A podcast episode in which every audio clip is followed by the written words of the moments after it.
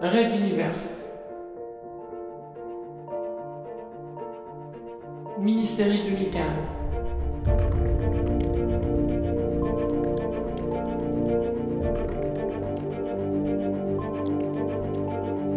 Dualité.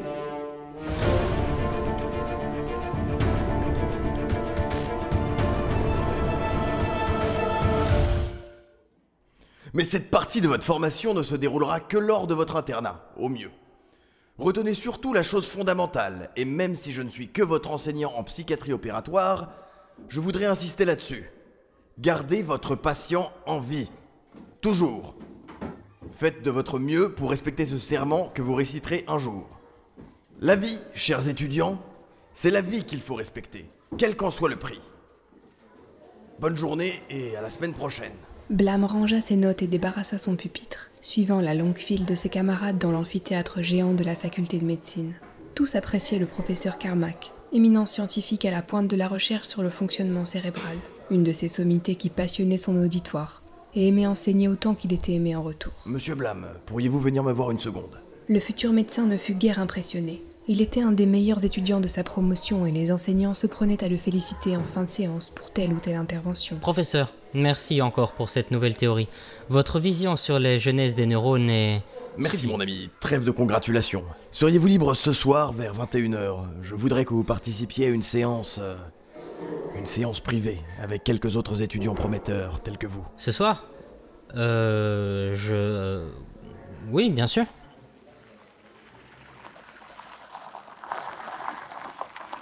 Et le voici, la nuit tombée, garant sa vieille voiture d'occasion devant le campus, à attendre un quelconque signe. Rapidement, il vit le professeur apparaître derrière une des portes de secours et lui faire signe.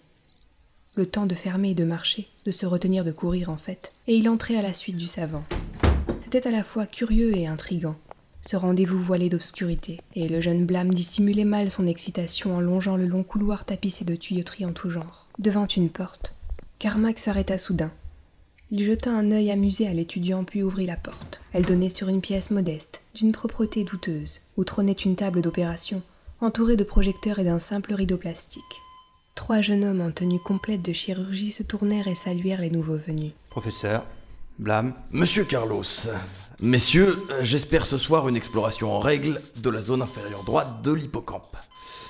Et je vérifierai personnellement les capteurs pour éviter l'erreur de la dernière fois. Monsieur Blâme ici présent sera observateur. Présenta le savant, en se brossant les mains et les doigts à l'eau savonneuse. Puis il s'approcha de la table, observant le patient allongé. Gant. Dans quel état est-il? Rythme cardiaque et pression sanguine dans les normes, monsieur. L'anesthésie a été administrée il y a trois minutes maintenant. Parfait. Retournez le patient, nettoyez la zone d'intervention. Pendant que les assistants obtempéraient, Carmack fit signe aux nouveaux venus d'approcher. Allez, Blâme, un patient in vivo. Nous allons enfin faire de la vraie science exploratrice. N'est-ce pas captivant? Mais ce patient, de quoi souffre-t-il? Les autres levèrent les yeux, puis poursuivirent. On tira le rideau et terminait d'étaler l'antiseptique sur le haut d'une nuque préalablement rasée. Mais qui a parlé d'un quelconque mal? J'espère que ce patient ne souffre de rien, bien au contraire. Alors messieurs, je vous rappelle, c'est entre la seconde et la troisième vertèbre cervicale, 7 mm sur la droite, que se trouve la serrure. Scalpel. On le lui tendit, et d'un geste précis, professionnel, Carmack l'enfonça dans la nuque de l'homme allongé.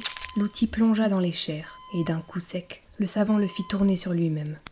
La tête du patient prit alors un angle anormal. Je déplace maintenant doucement et voilà la moelle épinière. Approchez le purificateur. Carlos, le micropuce. Nous allons connecter tout cela. Blâme, cela ne vous intéresse pas?